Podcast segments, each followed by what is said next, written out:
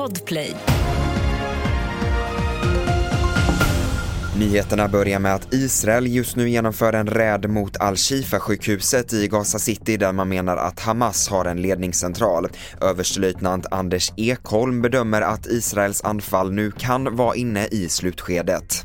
Att lamslå motståndaren, att vi befinner oss i den. Ett tydligt tecken på att så kan vara fallet, det påstår jag är Hamas vilja att helt plötsligt vara beredd att släppa 50 till 70 gisslan mot att få en fem dagars eh, humanitär paus som man säger. Det man är ute efter det är ju att reorganisera. Det är förmodligen fullständigt kaos i Hamas led.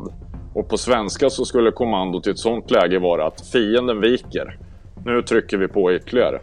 Sverige nu. En mjölkgård i Kronoberg har spärrats av efter att ha drabbats av salmonella, det rapporterar P4 Kronoberg. Smittan upptäcktes efter att en kalv blivit sjuk. Det är ovanligt att mjölkgårdar drabbas av salmonella.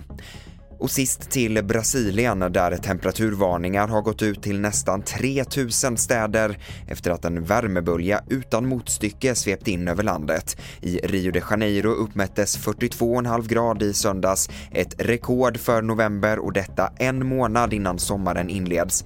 Hettan kopplas till väderfenomenet El Niño och den globala uppvärmningen. Fler nyheter i appen TV4 Nyheterna i studion August Håkansson.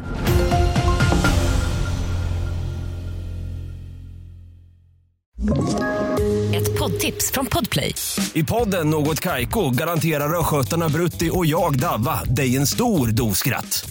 Där följer jag pladask för köttätandet igen. Man är lite som en jävla vampyr. Man har fått lite blodsmak och då måste man ha mer. Udda spaningar, fängslande anekdoter och en och annan arg rant. Jag måste ha mitt kaffe på morgonen för annars är jag ingen trevlig människa. Då är du ingen trevlig människa, punkt. Något Kaiko, hör du på Podplay. Därför arkadeinerna.